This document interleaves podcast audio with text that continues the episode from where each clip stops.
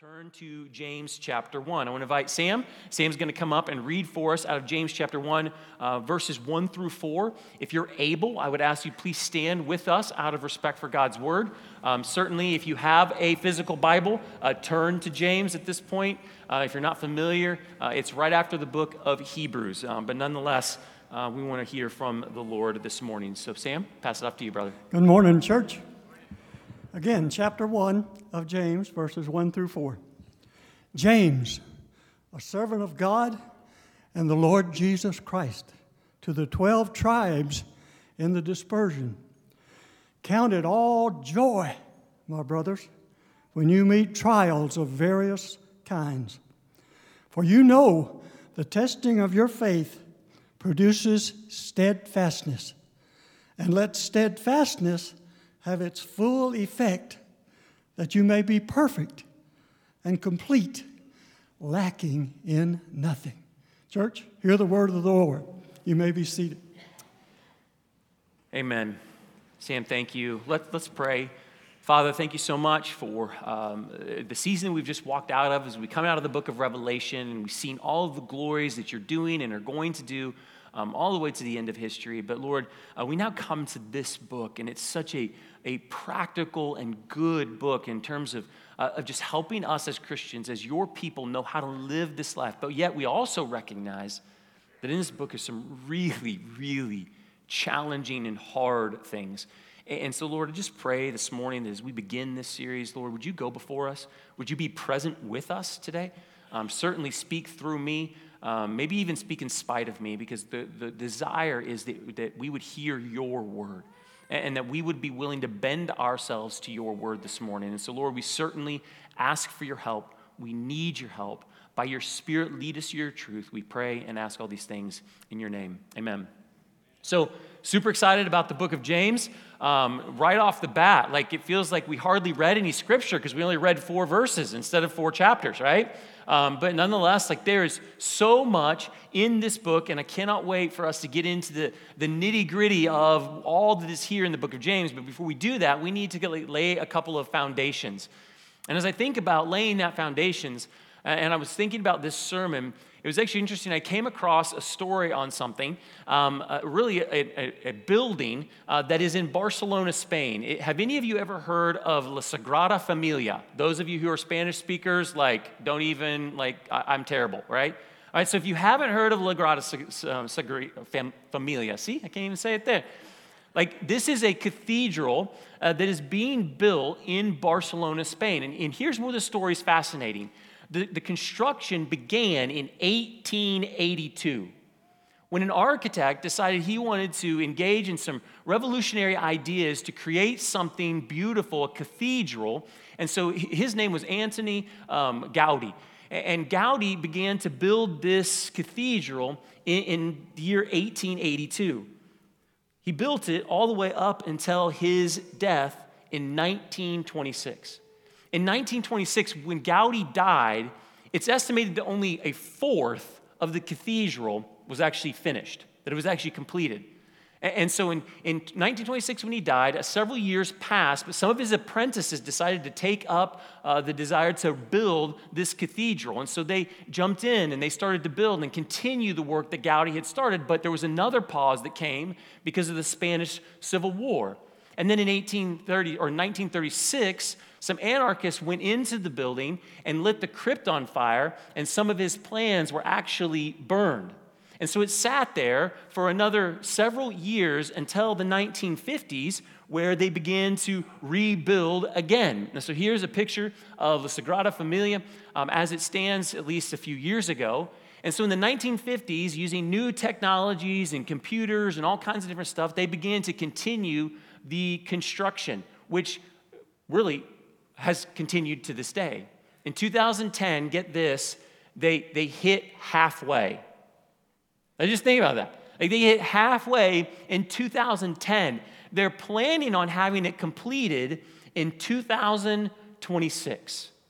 Like that's 150 years after it started.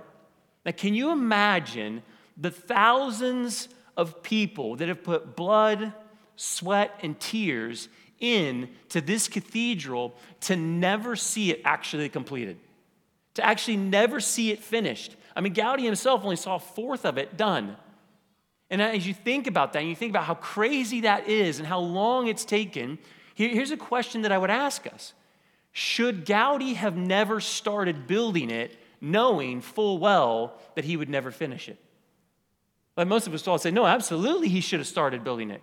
In fact, they, this is open even now, even though it's incomplete, and millions of people travel to Barcelona, Spain to see this cathedral in the midst of its construction while it's not complete because it's so beautiful, because there's so much to see.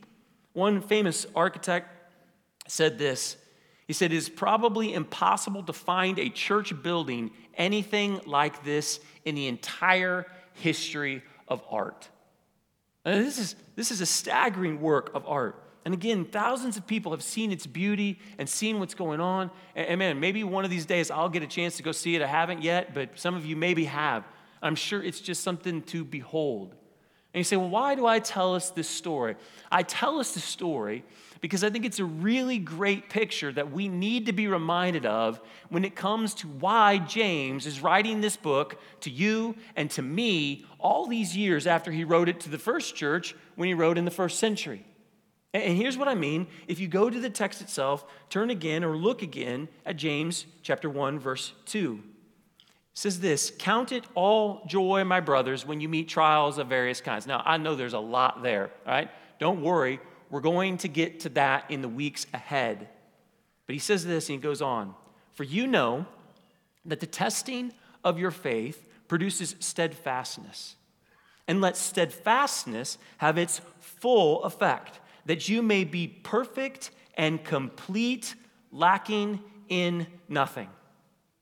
James' desire for you and me as believers in Jesus is to be steadfastness and uh, to be steadfast, and that in our steadfastness over a lifetime, that, that He is going to complete and make us perfect, that we would lack nothing.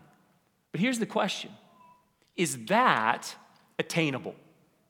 Like, is it attainable for you? Is there a hope for you to become perfect in this life? Should it even be our goal if this is impossible? Well, like Gaudi, the answer is, of course, yeah, absolutely, we should pursue this. Absolutely, we should strive for this because just because we may not see it in this life, just because we may not experience in this life, doesn't mean he's not going to complete it in the future. Amen? Because he has said he's going to complete a work in every single one of us. And we've been reminded of that as we come out of the book of Revelation. But the question is in this process, do you want to be someone who has been steadfast over a lifetime so that that steadfastness would have its full effect, that you might become perfect and complete and that you would lack nothing. Now, that's a really big question, isn't it? Like, do you really want that? Do you want to be moving closer to a place where you could say, I lack nothing? If you hear this this morning, and you're just like, well, I don't really know. I don't really even know what that means. I want to give us a couple of warnings before we jump into the book of James. The first thing is this if you're not willing, if we are not willing to step into this journey, we might just miss the beauty of the journey. Just because the Sagrada Familia isn't complete doesn't mean there's no beauty there. There's a lot of beauty in that cathedral beauty to admire, beauty to keep us pressing forward to the end goal, beauty to praise God for. And this is the same thing in our lives. Like, even though there's not a completion of the work, there's a lot of beauty in seeing God take that which is broken and make it healed and restored and more conformed into Him, into him, image, into his image. Amen? Like, that's, that's still worth looking at. But even if this isn't the case for us, one of the core points of this, points of this book isn't only that we should strive to be completed, but it also reminds us that for this to happen, for, this to, for us to enter onto the road of this journey, we have to be reminded of our identity. And our identity is anchored right there in the same way that James's is in verse 1. James says that he's what? He's a servant of God and Lord Jesus Christ. And then we read this and we're just like, this is just an intro. But this isn't a foundation. If you ever want to come to a place where you lack nothing, if you ever want to come to a place where you jump on this road and this journey to be made complete, to be made whole, to be um, steadfast and endure to the end, it has to start with a recognition of who you are. And this term right here, a servant of God and of the Lord Jesus Christ, is such an important term. It's even more important when we think of who James is. Uh, some of you may not know who James is. So, James was the brother of Jesus. Now, here's why this is such an important thing for us. Because when we look at James in the New Testament, James wasn't a believer. Like, James didn't want to follow his brother, which, you know, you can kind of get, right? Like if you grow up and your big brother is, you've seen him grow and you've seen him become a teenager and you've seen all the things that happen in life and, and you've been underneath your, your, your big brother and he then begins to start saying, Oh, I'm the son of God. How are we going to respond to that? Right? Like James didn't believe that about Jesus. James wasn't a follower of Jesus, especially like the other disciples. But there was something drastic that happened to James. He saw his brother raised from the dead. That's the only thing that makes a brother go from not believing the things he says to believing that he's the Son of God. And that term, a servant, is, is actually better rendered slave. Can you imagine, some of you have siblings, saying, I am going to be a slave to my sibling. Pretty sure that's not happening. I've got an older brother. I love him. He's wise. I'm not going to be a slave. Like ever. Like that's never going to happen. James has changed so much in what he believes. He has, he has changed his entire identity to where he now sees himself as a slave of his brother. So much to the point that it's, it's told to us in Christian history that at one point James was taken to the top of a building and told to recant, and he refused, so they threw him off the building, and he was still alive, and they were telling him to recant, and so they came and beat him to death with a club. James was transformed. And you would think, man, like James certainly would have believed Jesus with all the stories from his mom about the virgin birth and the wise men and the shepherds but it took Jesus raising from the dead, where James saw the identity of Jesus for the first time. And when he saw the identity of Jesus for the first time, and he truly believed who Jesus was, it changed his identity. It made him recognize that he was going to be a slave. What a transformation that must have been. What a transformation it must have been to see him become a slave of his brother. This has got to be one of the strange tri- twists in history. As his brother declares him to be Lord and Master. He said that he, he owned him, he mastered him, he redeemed him. And so when Jesus says, like he does in Matthew chapter 5, you, therefore, must be perfect as your heavenly Father is perfect, we should hear that. We should hear that as a command. We should hear that as a call. And you say, well, how, how can I possibly, how can I possibly ever be perfect? How can I possibly ever pursue that? That's like such an unattainable goal. Anybody reach that this morning? Like none of us have. And yet the pursuit of it isn't an option for us. It's the calling at the very base of what it is to be a Christian.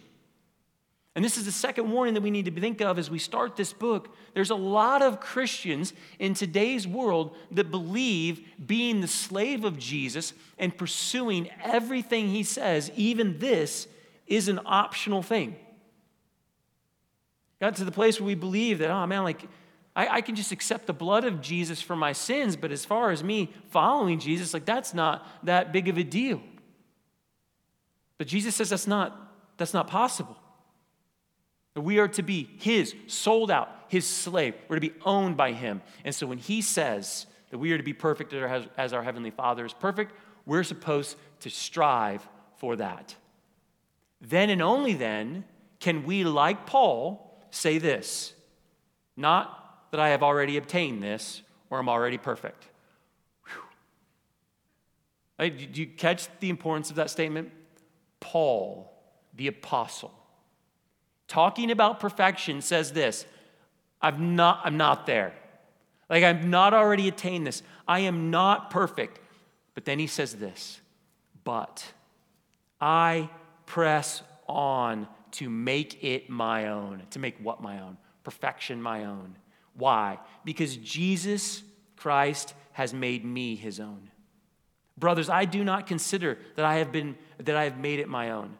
But one thing I do, forgetting what lies behind and straining forward to what lies ahead, I press on to the, toward the goal for the prize of the upward call of God in Christ Jesus. Let those of us who are mature think this way, and if anything you think otherwise, God will reveal that also to you. See, because Christ made us his own, we are to strain, we are to strive, we are to press on in towards the goal of being made complete, being made perfect, being made holy, set apart. We get it. None of us have been there. None of us have gotten there yet. And so, like Paul, we're called to then to forget that which is behind and keep pressing forward. Some of y'all need to hear that this morning. Like we feel the discouragement of it, we feel the weight of it. And I'll be honest, like I, have felt this so many times. But here's the thing Jesus has called us to this pursuit. Do you want to see your holiness made complete? Do you want to strive and to strain? Do you want to walk through this process? I'll be honest, there's a part of me that wants to stop the sermon right now and just let that question hang. Don't worry, you're not going to get out here that early. Uh, but, but that's such an important question, isn't it? Because if you, you don't see yourself as a slave of Jesus, and you don't see yourself as someone who has to do the things he's called you to, and you don't see yourself as somebody who wants to jump onto the road of being made perfect and being somebody who wants to strive and to strain and to press on to make this our own, and, and you don't have any desire to be a part of that, you just want to have your sins forgiven so you don't have to worry about hell, like you're going to miss out on the beauty that Jesus wants to do in you as he conforms you and transforms you and makes you into something that he has designs for? This is a massive question. Do you want that? Do you want to lack nothing? Assuming that some of us do. Assuming this is a desire of a lot of it, a lot of us, even if we are in a space of discouragement right now or weariness right now, we need to know as we enter into this book a few important things. Because if we're going to start this process, we're going to jump into this together as a church, the first thing we need to recognize is this we are all lacking. Like James says, he, he says like that we would be lacking in nothing. None of us are there, which means everyone in this room is lacking something. If Paul's not there, I'm not there. We're lacking. We're lacking a lot of things. We're lacking wisdom. We lack sight sometimes to know what to do, where to go. We lack the ability to carry out the things that we know Jesus has called us to. We, we lack um, the energy to keep pressing forward because we get worn out. Like we, we're full of lacking. And this is such an important thing for us to see because if we don't see that we're lacking something, then we're never going to see to change anything.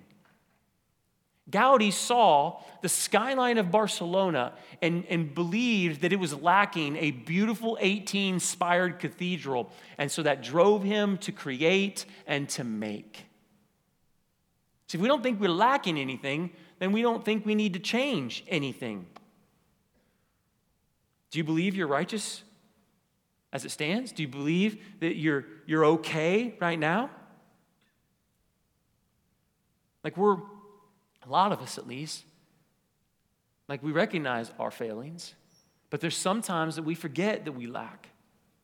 And Paul and James are calling us to recognize our need more and more and more and more and more. Over a lifetime, as God puts us together, we have to recognize that we are lacking and we need Him. If we don't start there, we'll never have anything to strive towards. Uh, I don't know if you've ever put a puzzle together. I kind of hate them, frankly. My wife loves them, and so every once in a while she gets this kick, and we get a puzzle out, and we start to put a puzzle together. And, and you know, you get, I don't know how you all put puzzles together, but I always start with the border because that gives me some structure. I need that. Uh, so I put the border together, and, and, then you start putting pieces together. And, and I don't know why, even though I hate puzzles, maybe this is why I hate puzzles. You get to that point where the image of the puzzle starts to take shape. Like you start to see it, but you still see all of the missing holes, and you, you can't put it down. Like, like you, you know your neck is starting to get that crick and you're getting a headache and you're like, man, the light's not good enough. And where is this piece? I've been looking for it for 10 minutes, but I just got to get this one piece down. Like I just get this one piece, and then you put that one piece and you're like, ooh, I can see his face. I should get one more piece. And so you just keep going. Like it's the it's what's lacking that drives you to keep striving, right? Like if we don't recognize we're lacking, like we don't get to look towards the beauty that God's to do as he fills what's lacking. Like we it's okay to admit that none of us are there yet. And the church is terrible at this. We, we love to try to put these like facades out there to be like, man, we got it all together. Surely because Darren stands on stage and because he preaches the gospel, like, he's got it all together. No. I'm not complete. None of us are. Yes, we've all had victories. I hope we have, but we've seen God work in beautifully. Yes, the image that God is trying to make us into is becoming more and more um, seen as the pieces get put together, but none of us are there. Do you recognize you're lacking? Second thing, we need to be reminded only He is the one who complete us. You can't complete yourself, He's the only one. He's the only one that has the plan to the building that He is trying to make in you. Apart from Christ, we can do nothing. We cannot complete ourselves any more than that cathedral can complete itself. The master architect is the only one who has the ability and the knowledge to do the work that we need done in our lives. He's the only one. Most importantly, as Paul says in Philippians, and I'm sure of this, that he who began a good work in you will bring it to completion at the day of Jesus Christ. Is that not an encouraging text? If he began a good work in you, you can be sure he is going to complete it on the day of Jesus Christ. Unlike Gaudi, Jesus is not going to stop construction. Jesus is not going to be finished. Like he's going to finish his work in you and me.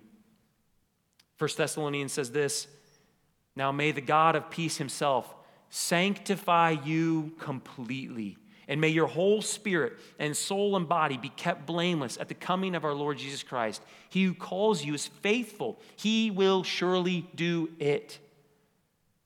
Uh, listen, I don't know where you're at this morning. I don't know how long you've been a believer in Jesus Christ. Maybe for years and years and years. It doesn't matter where you are, it doesn't matter where you've come from. If you're willing to day after day lay yourself before the Lord, you know that He will completely sanctify you. He is going to do it. He is going to surely do it. So if you're weary or you're tired or you're discouraged or you're frustrated or there's things that have happened in your life and you're just like, man, I don't see what God's doing in this, listen, you have the hope that He is going to surely complete the work He started in you. He's going to finish it wholly. Now, with that, it's true that in our lives, we can certainly refuse to be a part of it. We can refuse to bend. We can refuse to let Him mold us. We can hold on to our sins. We can hold on to our pride. We can hold on to our control. We can hold on to our wisdom. We can resist by being angry and demanding we, God give us answer when things don't happen in our lives the way that we want them to. We can resist Him by not stepping out in faith so that He can mold us and shape us and grow our faith. We can resist him by holding on to our comforts, our own wisdom, or our appearances, right? Like I'm more worried about what someone else is going to think of me than what Jesus is trying to do in me. Like we can resist him. Certainly we can. But the call for us is to not resist, is to lay our lives down. And it's in the midst of enduring day in and day out, every moment, every word, to trust in Jesus. And then that steadfastness that He builds in us is going to prove to be the very work of completion that He is doing. But we have to be willing. And we have to trust Him. We have to trust the builder. If we are constantly resisting His work, it may not thwart Him, but it may slow down the process. And you may not be able to see the fruit born in your life the way that maybe you could have. But I also can't ignore this reality. If you're somebody who's constantly opposed to the work that God is doing in you, and you're constantly resisting his work, and you constantly are refusing to submit to Jesus, then you have to be willing to acknowledge the possibility that you are simply a tree bearing the right kind of fruit, meaning you may not be in him in the first place. Because to believe a believer in Jesus is to believe that he's worthy of submitting yourself entirely to. And you may not do it perfectly, but if your life is saying over and over and over again, and you're bearing the fruit that you're not willing to submit, you're not willing to listen, you're not willing to do what he calls you to, then you may just be revealing what's really there inside of you. And I would be a terrible pastor if I didn't say that's a possibility with anyone who refuses to submit to God, regardless of what you say you believe.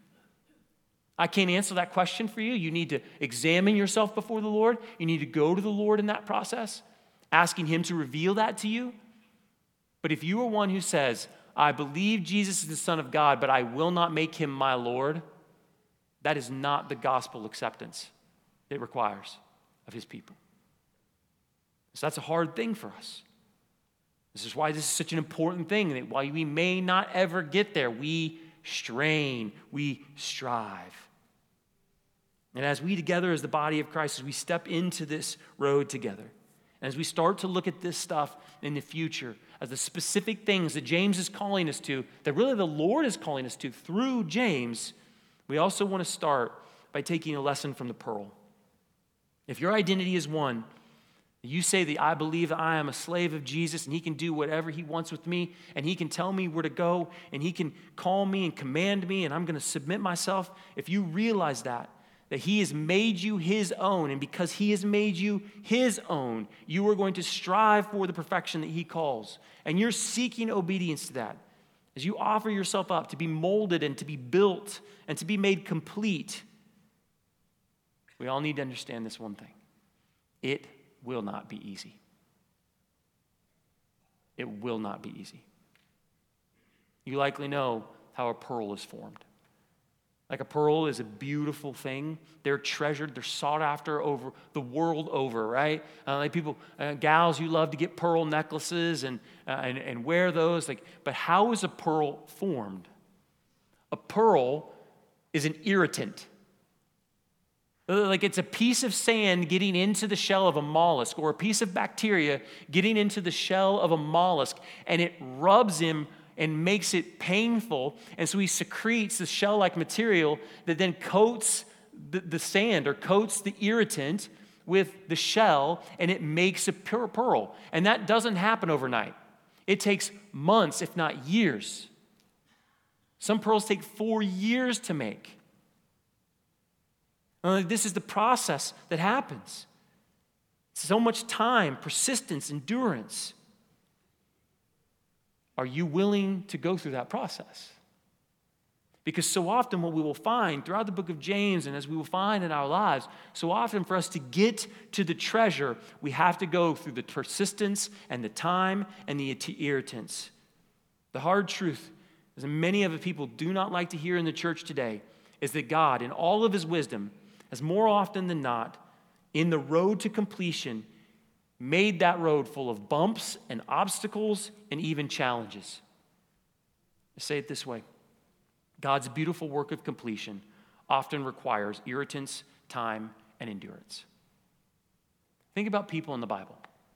Abraham, hey, go to this land, I'm going to give it to you. He never saw it given to him. He died hoping it would be given to him. Hey, you're going to have a son. Decades go by. How about Joseph? Joseph, hey, you're, you're, you're going to be, your brothers are going to bow down to you. But Joseph went through wells, being sold as a slave. He went as a, as, as a slave in Egypt, being thrown in prison. And then ultimately he did get to the top, but then even then he never went back home. Moses wandered the wilderness, never saw the promised land. Elijah, one of the greatest prophets of all time, constantly had the irritant of this wicked woman named Jezebel trying to kill him every single day. Like you see throughout the Bible, like this is part of faith. Look at David. David, you're going to be king. But you know what? For a couple decades, you're going to run away from Saul and you're going to have to hide in caves and be hungry and thirsty. And then one of these days, you'll actually become king. Like he was making David into something. This isn't just Old Testament. Go to the New Testament. Remember the blind man who was born blind? And he comes to Jesus. And what does Jesus say to the blind man? He says, You were made blind for this moment that I could heal you and the glory of God would be shown. Like, this is, this is hard. Like, it's hard to be made complete. Like, it's hard. The reality of it is, as Christians, and I'm just going to give you a list of some things that we need to be reminded of that in this road or on this road, we are going to face trials. We are going to be hated. And we're going to get into a lot more detail about those, but it goes even further. We're also, we have to die to ourselves. We will have to love our enemies. We will have to be corrected. We will have to be rebuked. We will have to be taught. We will have to be trained. We will have to be disciplined. We will have to be sharpened. We will have to forsake our ways and we will have to endure. Like, that's a good sell, isn't it? Right? Like, I want Jesus to complete me. And this is what I'm going to get. Like, this, this is the reality, right? See, because here's the thing when you look at this list, if you recognize that you lack wisdom, then you recognize you need to be taught. If you recognize that you lack the ability to do something, then you recognize you need to be trained. If you recognize that you're weak in something, then you recognize that you need to be disciplined. If you recognize that you walk in wrong ways, then you recognize sometimes you need to be corrected and rebuked. Now, listen, let me be clear. God also completes us by good times and, and, and fun times and times of joy and celebration. But more often than not, this is part of our walk. And most of us, like a lot of times, we don't like this. I cannot tell you how many people in my five years of being lead pastor at this church have told me that they're going to leave Central Christian Church because they don't like feeling convicted by the word. Like, I'm serious. You think I'm joking, but, but people say, well, I only want to go to be encouraged. That's not the only thing this is for. I'm a dingbat most of the time, right? I need the word to tell me how to get straight. Like my path on my own is always going to be like this. I need the word to guide my steps. And guess what? It's never comfortable. Like it's uncomfortable. It, it presses me. It kind of makes me feel like, oh, wow, like I kind of messed up. And in the midst of that, guess what we get to do? Then we get to trust in the grace of Jesus Christ and take joy in the fact that He says, You're still mine.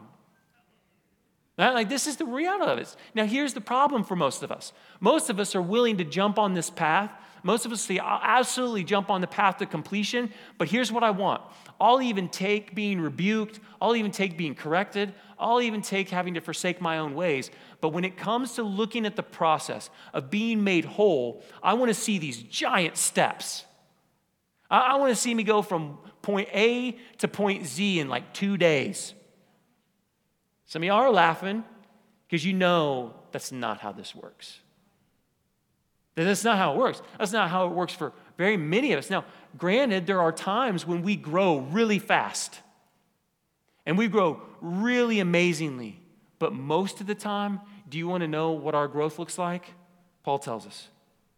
And we all, with unveiled, unveiled face, beholding the glory of the Lord, are being transformed into the same image. All right, so stop. So we're being transformed into the image of Jesus, which is perfect, from one degree of glory to another.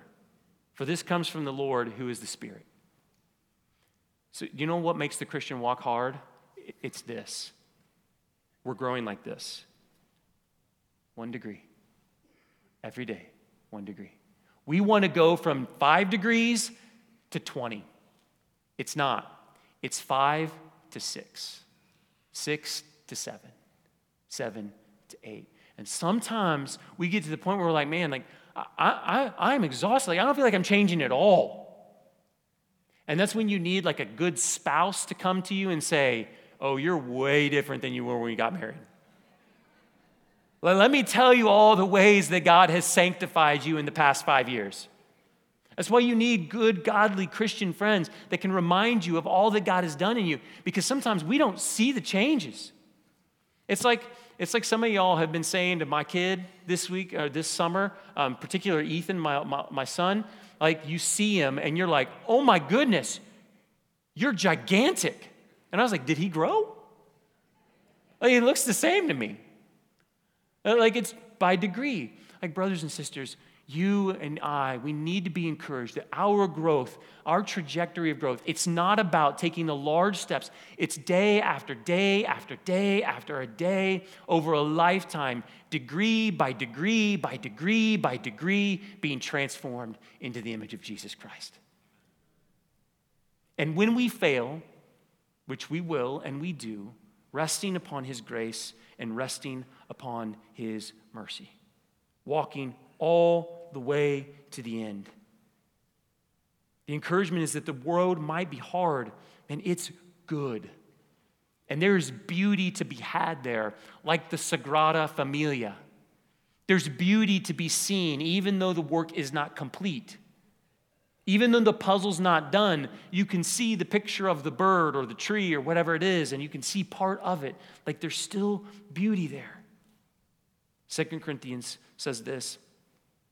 Says, For this light momentary affliction is preparing for us an eternal weight of glory beyond all comparison as we look not to the things that are seen, but to the things that are unseen. For the things that are seen, they are transient, but the things that are unseen are eternal.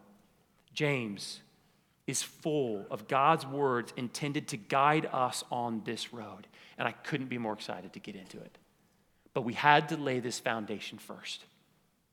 So as we close, I pose a few questions. Who is building you?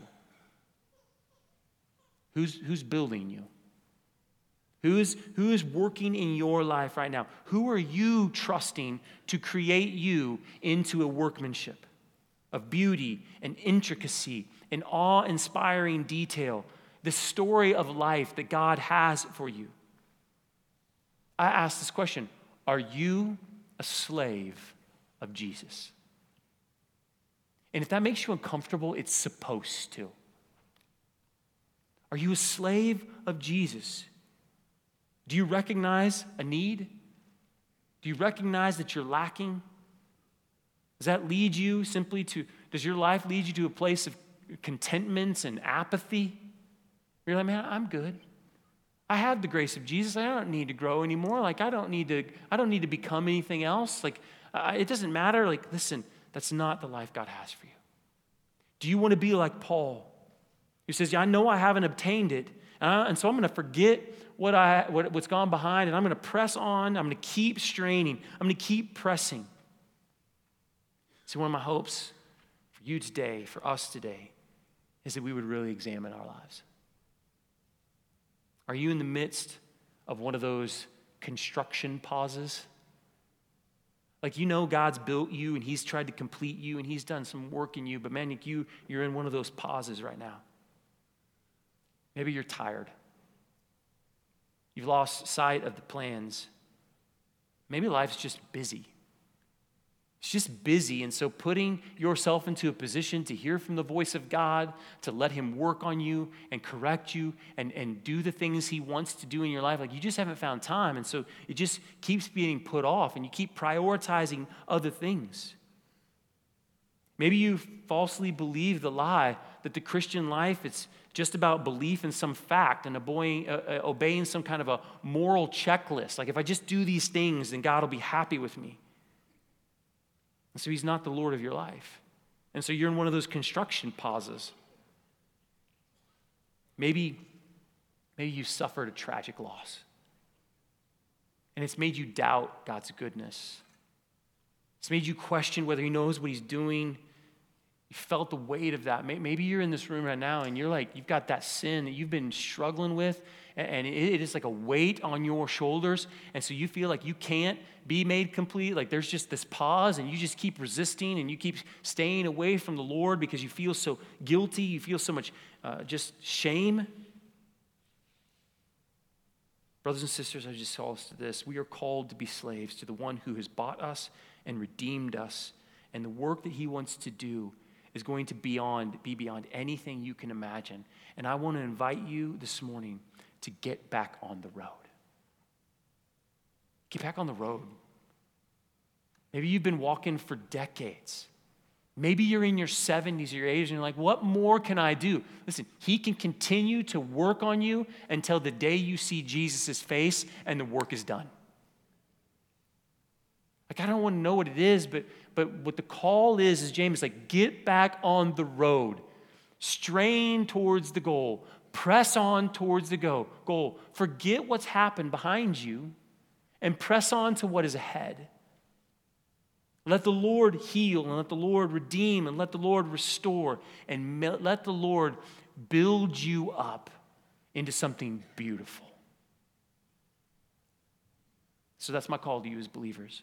If you're in this room, though, and you're not a believer, here's my call to you. And I would think that you probably know that you're not a believer. But regardless, if you're somebody who says, I don't want to submit to God, I'm, gonna, I'm fine building myself into what it is, into what I think it is. Listen, here's what I would tell you. If you haven't gotten to this place already, you will someday, but I believe some of you already have. You will find that as you build yourself up and you tried to make it beautiful and you tried to make it uh, be able to be steadfast and strong, you will find that everything you build in your own strength is going to be like building a sandcastle on the shore. And as soon as the wave comes, it's just going to wash away. I'm telling you, as, as, as, somebody who has felt it and has experienced it and has the hope of it driving my life, as so many others in this room would be, Jesus is saying, Would you just lay it down? I can build something so much better. I've got something so much better for you. But you have to be willing to submit to his lordship. You have to be willing to submit to the fact that he knows best. You have to be willing to forsake your ways. And if you are, then you just throw all your trust and faith in him. Come to him and say, I need help. And you will find nothing but grace and mercy and love and redemption, all bought with the blood of Jesus. And so, to the Christian, I invite you to get back on the road. For those of you here that don't know Jesus, come join the road for the first time. As we sing this last song, we're going to have prayer counselors, elders, pastors up at the front. And listen, if you're in any of those categories, maybe you're just weary and you want someone to just pray over you, uh, like I want to invite you to come up to the front and let us just pray over you. I promise we're not going to make you a spectacle of anything, but we would love to be able to connect with you in that way. So at this point, let's pray. I'll ask you to stand. And then Ryan will lead us in this last song. Father, you've promised to complete the work that you've begun in us. And I, I, look across this room and so many of these people I know, and I believe you've begun that work. But I also know that the road is hard, the low, road is weary, the road can take a long time.